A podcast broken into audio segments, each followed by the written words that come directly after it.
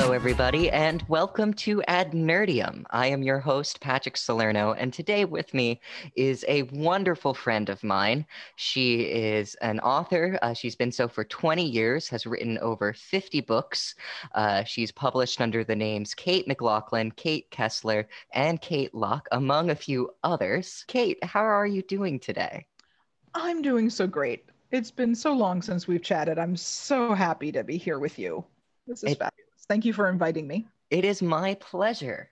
We're here to celebrate writing with NaNoWriMo, National Novel Writing Month. And I couldn't think of anyone better, especially after hearing that total count that you have, 50 books. That is very impressive.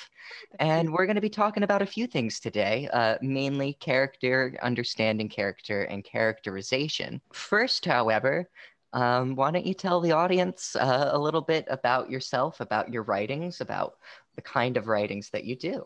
Oh, God. Okay. I'll try to keep it brief. I discovered my love for story when I was about 8 years old, and I'm not going to take you up chronologically because that's still a long time. My third grade teacher got all of us to write just a very short little, one page, half a page kind of thing, and then she read them to the class. And I remember that everybody laughed where I wanted them to, and they clapped at the end. Now, of course, we were 8 years old. We clapped for everybody. But I remember this feeling of, I like this. I want more of it. And that's when I actively started pursuing it. And I actually wrote my first book when I was 12. Wow. Yes, it was 372 handwritten pages about a rock band that sounded suspiciously like Duran Duran. And it's all I've ever wanted to do. And so then I think I was in my 20s and had been working a dead-end retail job and lots of customer service. And the man I later had the good sense to marry said to me, why don't you just quit and go back to school? Because of course we were in Canada and university was obscenely cheap at the time. Mm. So I did. And I went back to university to get my bachelor's, and I already had a journalism degree. And so I went back to get my bachelor's in English. And so I just filled myself up with all these just beautiful classes that I just wanted to take for me and research, and more than anything else. And while I was there, I started writing a romance novel. And romance is one of those genres that gets a bad rap. But the thing about romance, if you are a character-driven author, it's actually one of the best things you can write, because it's all about relationship. Mm. A lot of people think it's all about the sex, but that's not it. Because romance runs the gamut from being very sweet and no sex to, 50 Shades of Grey. But it is all about relationships. And that's what got me, I think, really hooked into character.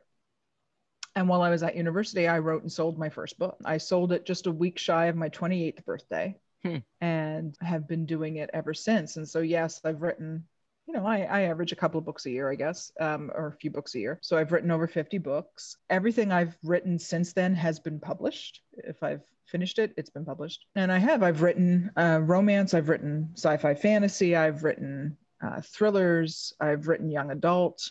The only thing I haven't written yet is a Western, and I'm not saying no to that because I would if the opportunity arose. Yeah, I just love story. But more than that, I love the people. Well, let's talk about your process for a little bit then, as a whole, having gone through this 50 times, I'm sure more on the way.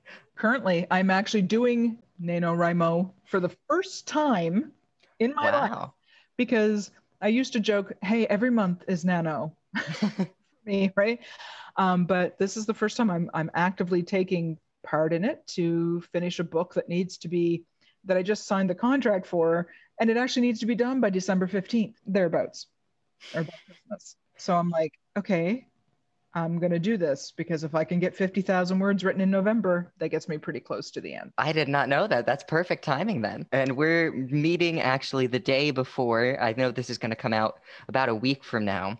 So you're just about getting ready to start that process then, because we're meeting October 31st. So let's talk about that. Let's talk about the process of writing and what it is that you do, kind of a broad sense, when you get to that table for the first time. You mean like the pre-work? Yeah. So I always start generally 95% of the time. I start with a person in my head, and then an idea of what I want to do to them. That's so nefarious. But for my current book, well, I'll use that as an example. Back in June, I had a book come out under the Kate McLaughlin pen name. It was a young adult from Wednesday Books called What Unbreakable Looks Like. And it's about a teenage girl who was human trafficked. And I won't even make the joke about it being a little light reading, because it's not. Mm. It's a very heavy topic. My husband had come home from work one day and said, "Have you heard about this human trafficking problem in the US?" And I said, "No." And so he was the one that got me into it. And I knew it was something I wanted to write about. And I wanted to write about a girl that had this happened to her, but had come out of it, you know? So then I started the research. So I watched the documentary, I Am Jane Doe on Netflix is where I started. And that's where I found out about the horrible, horrible Backpage, which was a place where people were selling people. Mm-hmm. That's the nicest way I can put it. And I had a friend or an acquaintance here that I had met through a thriller writing group. And I said to her, "Do you know any police that I could talk to about this?" Well, she knew a female detective who had actually been on the state anti-trafficking task force. And I talked to her. And then through her, I met a girl who had been trafficked, and I became, because she liked to write, and I became her mentor. And then I got the firsthand view of what happens to these girls. Mm-hmm. And my character just, you know, and the book just grew from there. But it started with just that idea. And then it became, you know, a huge part of my life, and still is. And is still one of those things that I want to raise awareness about. But, you know, meeting that girl really helped me flesh out my character. But my character of Lex in the book is not the girl I mentor. So that was the process for that one. Sometimes, you know, a song lyric will spark some kind of idea. I'm like, what about a person who does this? Or what about somebody who does this? But it's usually always the person. Yeah. Rather than the situation. So I'm not so much what you would call high concept, or if I am, it still has to be within the confines of character. It's where it all starts for me.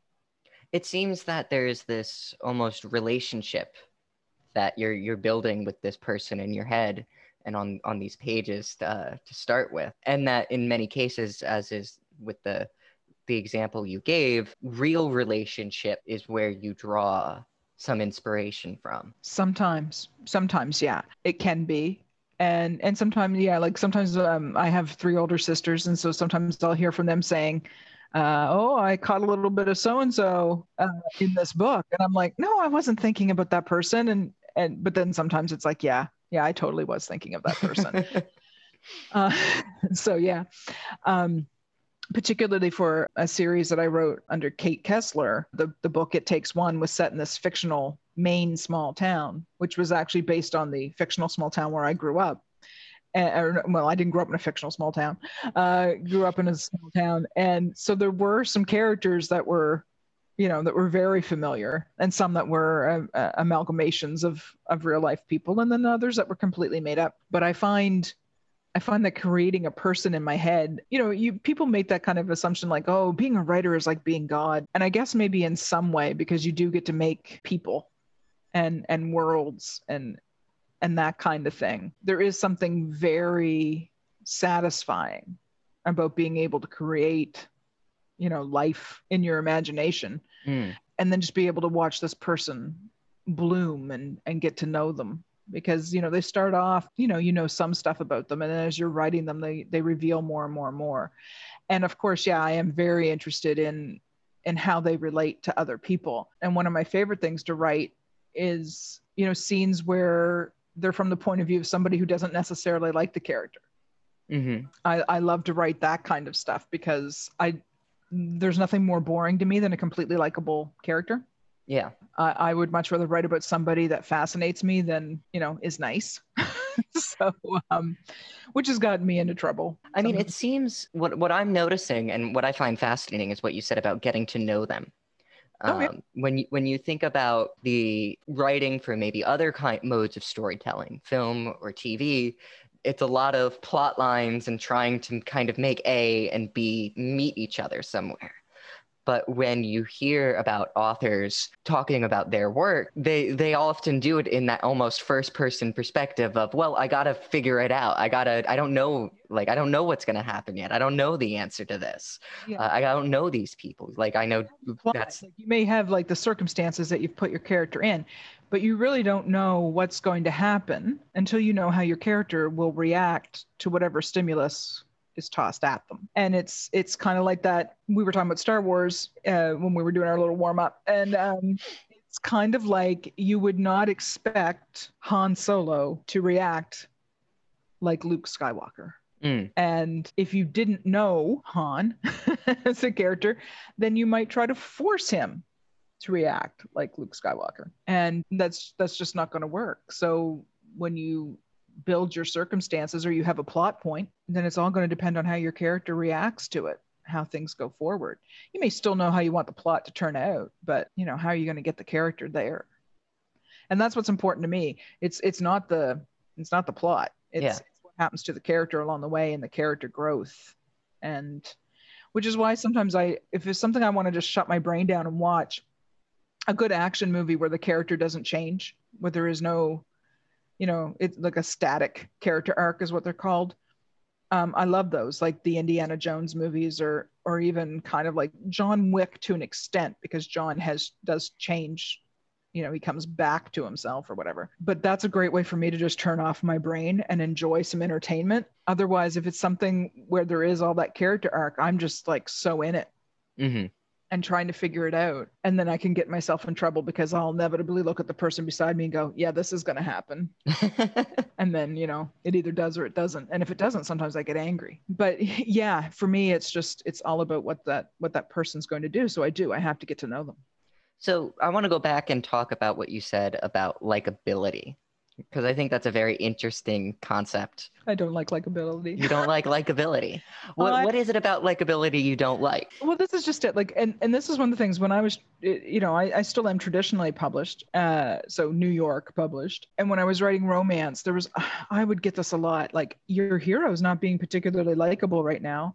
And I'm like, no, he's being an ass. Like, that he's a person. Like, what are you talking about? He's upset. Well, he's just not acting very heroic. And I'm like, no, he's not. And then they'll be like, change it. And yeah, it was very much like having to write a likable character. Mm-hmm. Readers aren't going to like him. Readers aren't going to like her. And you know, to be honest, my reaction was like, I don't care. And that's when I realized maybe something weird was going on, because I was just really more concerned about writing an authentic person. So I don't care if a character's likable. Some of my favorite characters aren't likable. Your characters have to be relatable. That's the thing. You can make the most vile character, and if you can still make somebody relate to them, then you've done your job. You know, and those are the villains that you love to hate. Like, mm-hmm. You know, how many people love Vader? Why do people love Vader? They don't love Vader because he cut off Luke's hand. Well, they might, but they don't, you know, they love Vader because he redeemed himself in the end. I will even go out on a limb, and we can save this conversation for another day, because I haven't watched all of the newer movies, but I'm like, it's why Kylo Ren doesn't work. Because he does. I will say there is a bit of a redemption arc in the last movie. But his motivation for wanting to be like his granddad didn't watch for me in the first one, right? And I'm like, what are you doing? Anyway, please, no Star Wars haters. I don't think you've said the worst thing about the Star Wars franchise on this podcast. I think I still might hold that for dissing some of the side characters that everybody loves. When I heard your first, I think it was your first episode when you guys talked about the clones. Yeah. I so wish I could have called in. Because like so many times through that, I was like, yes, they were their own people. They were given their own, they gave themselves their own individuality. And I thought that was just so brilliant of the makers of that show, how they did that. But anyway, back to likability. I mean, Han Solo is not necessarily a likable guy. Fair. Lovable. Yes. He's not likable. And you ask a lot of people, I mean, an awful lot of people that come back and say Han's one of their favorite characters. Or Lando, right, is one of their favorite characters. So, I mean, even Yoda is not completely likable. No, they have flaws. But so then what is a likable character in that traditional sense? Because it seems from what you're saying, a likable character relies a bit more on traditional and sometimes problematic stereotypes. Charlie Brown is a likable character. Mm-hmm. You know, that kind of thing. He's just a nice dude. And there's nothing wrong with that, but he's not going to hold your attention unless you're trying to do something really terrible to him. Which generally is his friends. You know, it's generally Lucy trying to do something terrible to poor old Charlie Brown. A likable character is just somebody who's just like a nice person all the time. And we like nice people in real life and want to be surrounded by likable people in real life because we don't need all this conflict and drama in our real life. Fair. In fiction, you want somebody who's going to hold interest or be relatable. You and I talked about the show The Boys. Homelander is not a likable character. Homelander shouldn't even be a relatable character, but the writers make him relatable. And that's when he gets interesting. I think Thomas Harris did this with Hannibal Lecter. Mm-hmm. Should not be a likable character. And he's not a likable character, but he's a fascinating one. Let's talk about the difference between relatable and fascinating. Where do they intersect? Relatable, obviously, is someone who, something they say, something they do, and you have a moment within yourself that's like, oh, that's what I would have done, or I have done that, or I would feel the same. And then fascinating is somebody who does or says something that just appeals to that, maybe a more base part of you. Mm-hmm. Like, for example, with Hannibal, he's not easy for most of us to relate to. But then there is something about that, I think, just being able to easily, you know, to dispose or get rid of people who annoy you. There's something attractive about that, or something, you know, that appeals to our, I think it would be the id of being able to do whatever you want.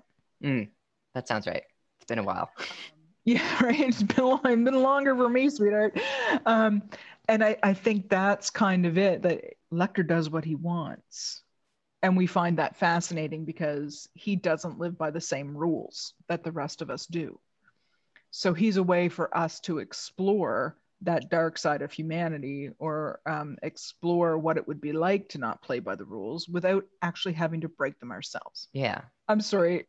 My husband, the former psych major, is nodding at me as he walks. I see the shadow of Steve in the background. Oh, he just brought up somebody awesome. Sherlock Holmes. You cannot relate to Sherlock Holmes. Mm-hmm. Kind of. Right? Like, if you do relate to Sherlock Holmes, you're either a genius or you think you're one. So he's hard to relate to, but he fascinates us because of that, because he is so smart and his brain is able to go places. Yeah. And also he's just so bad with people. You know? I mean, that's relatable. Yes, awkwardness. I like social awkwardness runs in my veins. So like, I relate to that. I just don't say that because I just think you're so adorable. Yeah, like, but that would make you a relatable character. Mm-hmm. And also greatly enhance your likability. I know I'm talking a lot about serial killers, but also the character of Dexter. And I'm talking TV because I haven't read the books. From the Dexter show. Yeah. Okay, my younger Nickelodeon brain is thinking Dexter from Dexter's Laboratory. Oh, did he? So... was it Michael C. Hall who played him? Oh, I don't remember. Played Dexter in the TV show. They did something interesting because normally he, as a psychopath, would not be a relatable character, but they made him relatable in that there was something inside him he was fighting against. Mm-hmm. And I find that very interesting. And then they also turned that on its head and made him fascinating in the fact that he was then taking down people like him. Yeah. So there's something interesting about that, going against your own kind, and I'm making air quotes, and then also still being relatable when the person shouldn't feel relatable. And mm-hmm. Again, I said that to you, they do that with Homelander, some in The Boys. Like, there are moments where you're just sort of like, oh, I actually feel for him. And that's what it seems like it's about, moments. About finding those moments in each character to say, there's more to this person than what you're seeing now. And there's nothing I love more than some of those weird characters that go along so long and you're like, okay, he's an ass. He's an ass. He's an ass. Oh my God, he just, I don't know, saved a puppy, or you find out that he's got, like, I'll make a reference, Glee. Yeah. There was the gym teacher. Oh, the Jane Lynch character? And she was such an ass. And then you find out about her sister and how much she loves her sister. And that was just such a wonderful thing. And you have that moment where you see her vulnerability, you see her humanity. And then she goes back to being a jerk. Yeah. I love those. And what the Peanut Gallery mentioned to me before he finally went upstairs was from the video game Borderlands 2, Handsome Jack. Handsome Jack is a horrible, horrible villain. But Handsome Jack has the best line, and something that I love to stick with in my writing is that he thinks he's the hero. Mm. And that's what you have to do with every character, because every character, every real person is the hero of their own story. And you can make the most compelling villain ever if he believes, or she believes, that what they're doing is correct and right. It feels like some of it's too a reminder that we as humans, I think, tend to try to stereotype. We tend to try to classify. And, you know, it's not something that's wrong. If you see a fast-moving object, you classify it as a thing to move out of the way from. Doesn't matter, like, what it actually is. You know, you're going to get startled whether that fast-moving object is someone running to hug you or someone running to tackle you. I think you did it to yourself earlier when you talk about you being socially awkward. I think perhaps at times you are capable of being socially awkward, and at times you feel you are socially awkward. But when I look at you, the advantage of being, like, I don't want to say how many years older than you, I can look at you and also point out moments where you have been completely socially capable, socially charming, socially exceptional. Well, you're too sweet. I am. I'll take that. But even though you saying that, okay, yes, I have my times when I can be a very lovely person. I also have murder fantasies. Is that why you're a writer, to get those out? Very dark corner of my brain. I'm human. And so that's just it. Nobody is completely likable. Those things can be very disconcerting, though. The moments of likability for characters. Mm-hmm. I'm reminded, I haven't finished the third season, but Man in the High Castle. Yes, I don't know. I forget what season we're on, but yes. And there's the character John Smith, you know, a real old-fashioned Americana, but he is, like, one of the leaders of the American Nazi Party. Right, that's Rufus Sewell, right? That plays him? Rufus Sewell that plays him? Yeah, Rufus Sewell or Sewell. Sewell or something like that. Brilliant actor. Brilliant. And yes, I love that you bring him up, because you have moments with him, don't you? And there's moments, yeah, he loves his kids. He's willing to break the rules to try to save his kid. He believes he's right. And he believes he's right. Yeah. And for me, one of the most compelling characters on there was the older Japanese man. Yeah, Tagomi, Minister Tagomi, I believe. He was a minister, played by Kerry Tagawa. Yeah. So it wasn't like, what's-her-face there, the main character even, that was so fascinating for me. It was the guy she got mixed up with there, whose father was actually high up in the Nazi party. I found him fascinating because of the struggle that he seemed to be having, you know, within himself. And those are the things that I find appealing. And one of the best things you can do to me is, like, if you can make me feel for somebody that goes against everything I morally stand for, I'm going to hug you. And then probably, you know, that dark corner of my head, want to punch you in the face. But yeah, that's what's brilliant. And what I aspire to do at some point, you know, hopefully someday, was I would love to write that character where somebody looks at them and goes, they're morally repugnant and I still feel for them.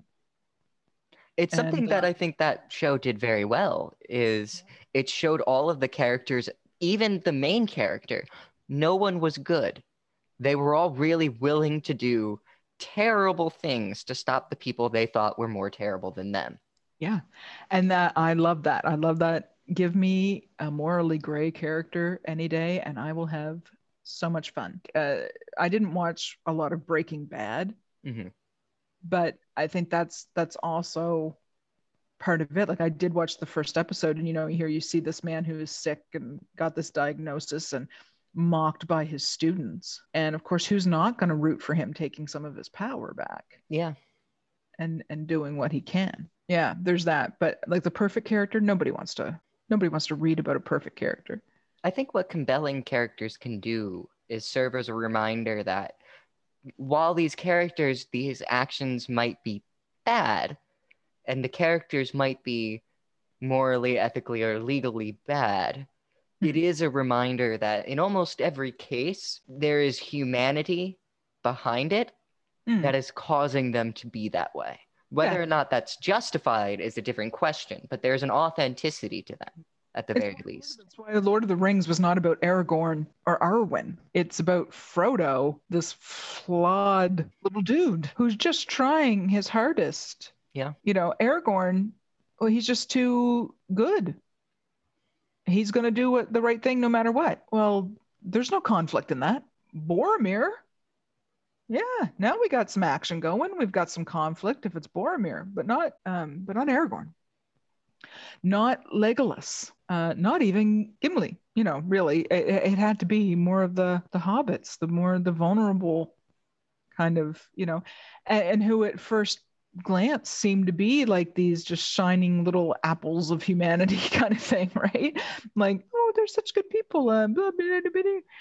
But you needed Frodo's doubt, and that's why stories pick those characters, and some of those really good ones are left on the sidelines to be mentors. Or it seems we had this relationship and this balance between this concept of likability, this concept of relatability, and this concept of authenticity that all kind of merge and mix as you're developing and creating these characters and getting the outside influences from the editors telling you to change certain parts. So there's a balance between the three. How do you juggle that? I do what they tell me. Sometimes, or it depends. If it's something I feel really strongly about, if I really feel really strongly about it, then I'll fight for it, because ultimately it's my intellectual property. Mm-hmm. Names going on it, but sometimes if it's going to be a breaking point, well, then sometimes you just have to give in or pick your battles. Or I try to find a way to still do it in a way I want to do it, but maybe take it down a notch. Yeah, but sometimes it is hard when you have somebody telling you, and I don't blame editorial, because the job of editorial is to make the book as appealing as it can be to the broadest audience, because they want to sell a lot of books. They want, I want to sell a lot of books, but I find as I get older now, I'm getting more and more like, I just really want to write what I want to write. And maybe somebody will find it and like it. So I'm getting more interested in those gray characters, because I do think there is an awful lot of us. If you look at what's available to us on, or what's been popular even the last 5 years, and gaining in popularities, I think that's what viewers and readers want. They want people that are more accessible. They want to watch the struggle. They want to watch the conflict. Perfect people don't have struggle. Perfect people don't have conflict. It's like that old adage, people watch like some of these shows to watch beautiful people fail, because we're all just, if you pardon the expression, we're all just assholes in a lot of ways. In a way. So that's why we love tabloids and internet gossip sites and things like that. Why we love to hear horrible things about celebrities. The relatability in failure. In failure, the satisfaction in failure, because there's somebody that you look at as, perhaps being better than yourself. When I can't, we're all just in this together. And can you imagine anybody who might be more vulnerable in a lot of ways, and somebody whose very career is based on what they look like, and all their worth is hung up on that. You can do so many interesting things with that as well. I did a chat the other night, and we were talking about theme, and somebody brought up the theme of what it is to be a monster, which got me so very excited, because that's one of my my favorite themes, is what that whole idea of being monstrous, because usually it's humans are more monstrous than anything supernatural. Mm. So, you know, I love to work within that as well.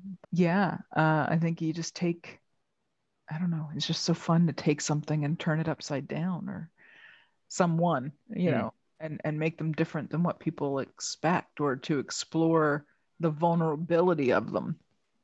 Like, vulnerability, that's a good word. Brad Pitt is vulnerable about. So let's shift gears a little bit for this final segment, and let's talk about character development. Sure. You have these characters, you start building this relationship with them, trying to figure out who they are. How, one of the things I look for in stories personally, and I find attractive in stories, is character development. I don't like staticity. Like, I liked seeing that change. Like the character arc. Yeah. Where does that fit into your writing, and where do you think new writers, especially those starting NaNoWriMo this month, where should they look for development in their characters? Okay. So first of all, in terms of character arc, you either have a positive arc, a static arc, or a negative arc. Basically, in simplistic terms, what that means is, in a positive arc, your character starts off with a lack of something, and by the end of the book has become a better person or is in a better situation. Static arc is that your character is exactly the same at the end as they were in the beginning. And a negative arc would be a character that starts off in a semi-good place, or in a good place, and ends up decimated or dead. So those are your negative kind of things. And when I say dead, that can still be a positive arc, because that can be a redemption kind of thing. So I'll say then a character that ends up destroyed, or in a much worse position. But to get your character there, it's not just dependent on the plot or the actions of the story. So when you set out to write a character, it's not just what you're going to do to them, it's how they're going to react to things and how they go into it. So what I do is, there's this thing called GMC, and it's goal, motivation, and conflict. And this is a very easy way to kind of keep your character on track. So every character that you write should have this goal, motivation, and conflict, and there is an internal and an external. Now, it sounds very complicated, but the internal is just sort of like what your character needs and may not know. Let's say you have a character who was an orphan and raised by a succession of strangers, then probably what they want is unconditional love. You know, and that could be something that they need. They need to be loved for who they are, or they need to be shown this compassion and love. So that's the goal. And the motivation is quite simply because they've never had it. And then what's the conflict? Like, what's stopping them from getting this unconditional love? Well, 9 times out of 10, it's them and something that they need to change themselves. So there's your arc. It's like, how does your character go from being somebody who feels they don't deserve love to being somebody who feels like they do? So that's what you got to do with your character internally. Externally is what's going on around them or to them. Now, when people talk about external goals, it's usually like they want possession of something, i.e. the Ark of the Covenant. They want revenge for something, i.e. the killing of their dog. Or they want to escape, or they want relief from something. So, i.e. being haunted by a malevolent spirit or something. And so why do they, again, so that's the goal. Why do they want it? Why does John Wick want revenge for the killing of his dog? Because it was all he had left of his wife. And what's the conflict? And then, you know, the conflict is that as well, it's this huge Russian crime lord, you know, that he's going up against. Or you got Luke Skywalker, and Luke wants to, I mean, Luke has a lot of different things that kind of change through the course of it, but Luke wants to know about his father, wants to know about his legacy, you know, what, that he's got this, you know, he feels like he's supposed to be something more. Well, why does he want it? Yes, because he feels like he's supposed to be something more, because he wants that connection, you know, to his father. Well, what's the conflict? Well, his father's supposed to be dead. Spoiler alert. Yes, spoilers, the big spoiler. Daddy's not dead. Daddy's one of the biggest villains in the galaxy.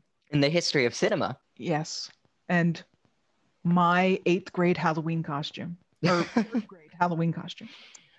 So that's just it. Like, your character has to have this goal, something they want. Harry Potter wants to become a wizard. I mean, maybe. Like when he's that little, does he really know what he wants to be?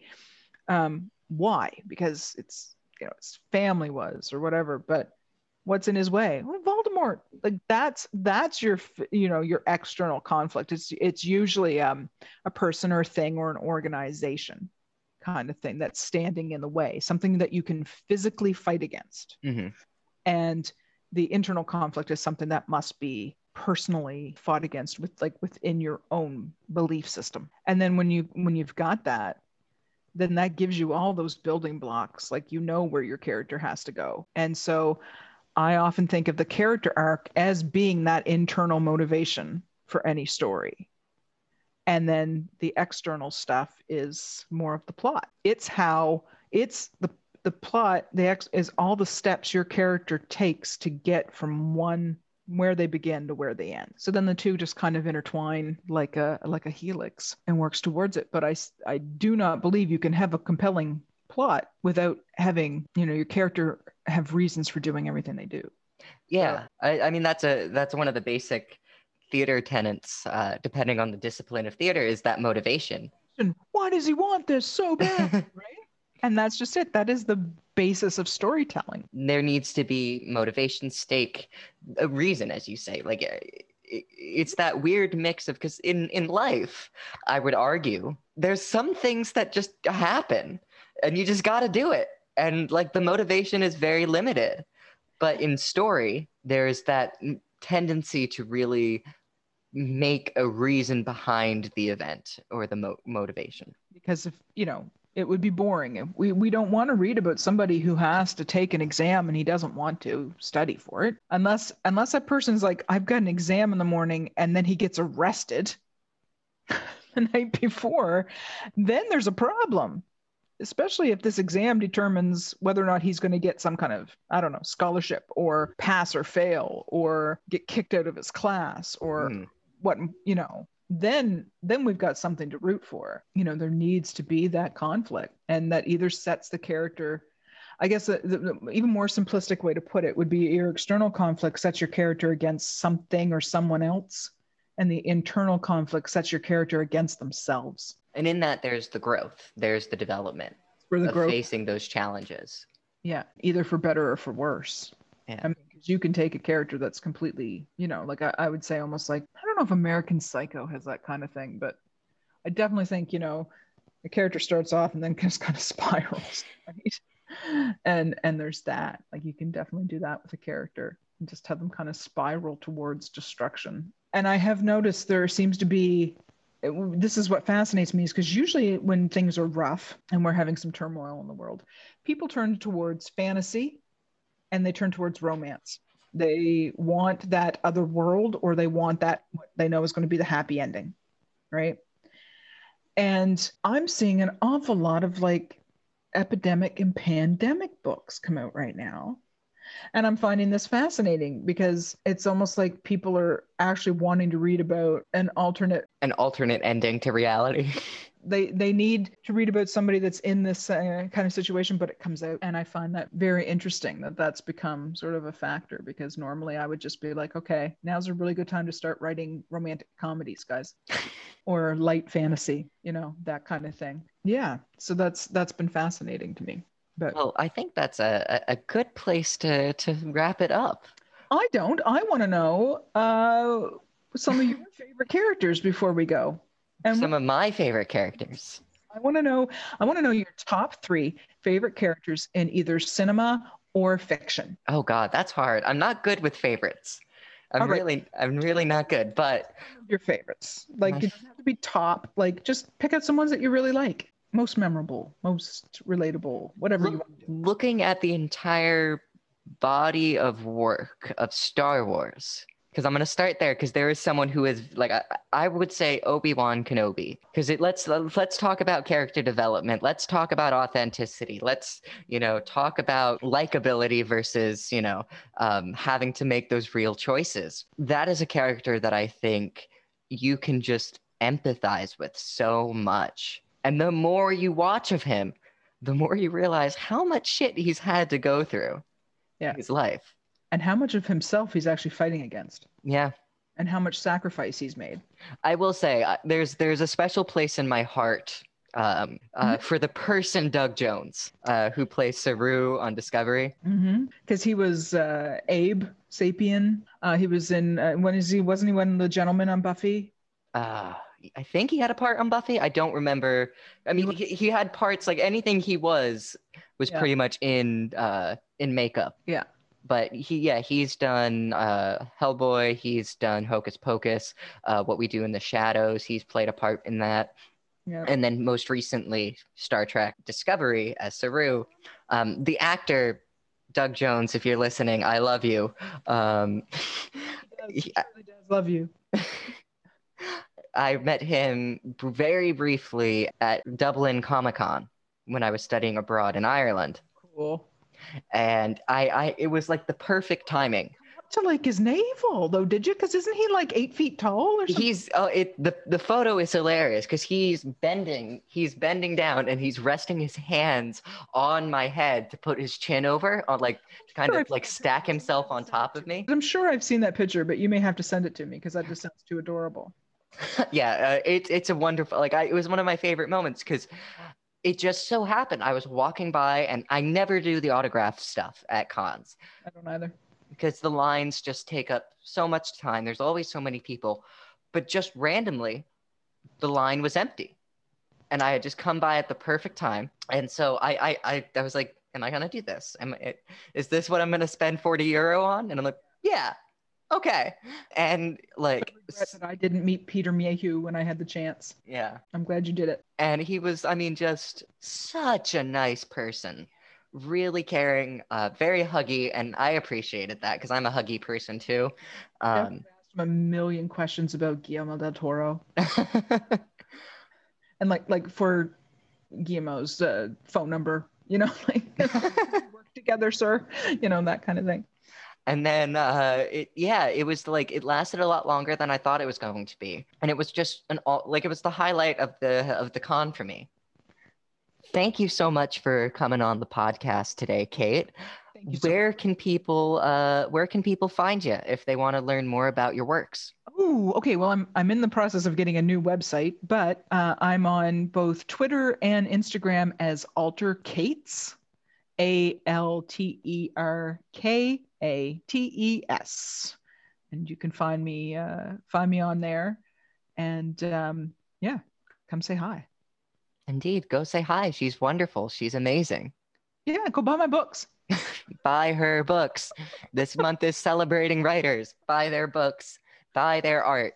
Thank you for watching this episode of Ad Nerdium. As always, you can subscribe to the Radio Free George, SoundCloud, and Spotify to stay up to date on the latest episodes. If you want to keep track of what we're doing and all things Ad Nerdium news, you can follow us on Instagram or Twitter at Ad Nerdium Pod. If you have questions you want to be answered at the end of the month during our next Stasis Chamber, send us an email at adnerdiumpod@gmail.com. There's a theme here, people. As always, I am Patrick. And I'm Kate of many names. Thanks for watching, everybody. Live long and prosper. Thank you for watching this episode of Ad Nerdium, brought to you by Radio Free George. Be sure to subscribe to the Radio Free George SoundCloud and Spotify for the latest episodes. Follow us on Instagram and Twitter at AdNerdiumPod for all the latest updates on AdNerdium shows and news. Submit questions for our next Stasis Chamber at AdNerdiumPod@gmail.com.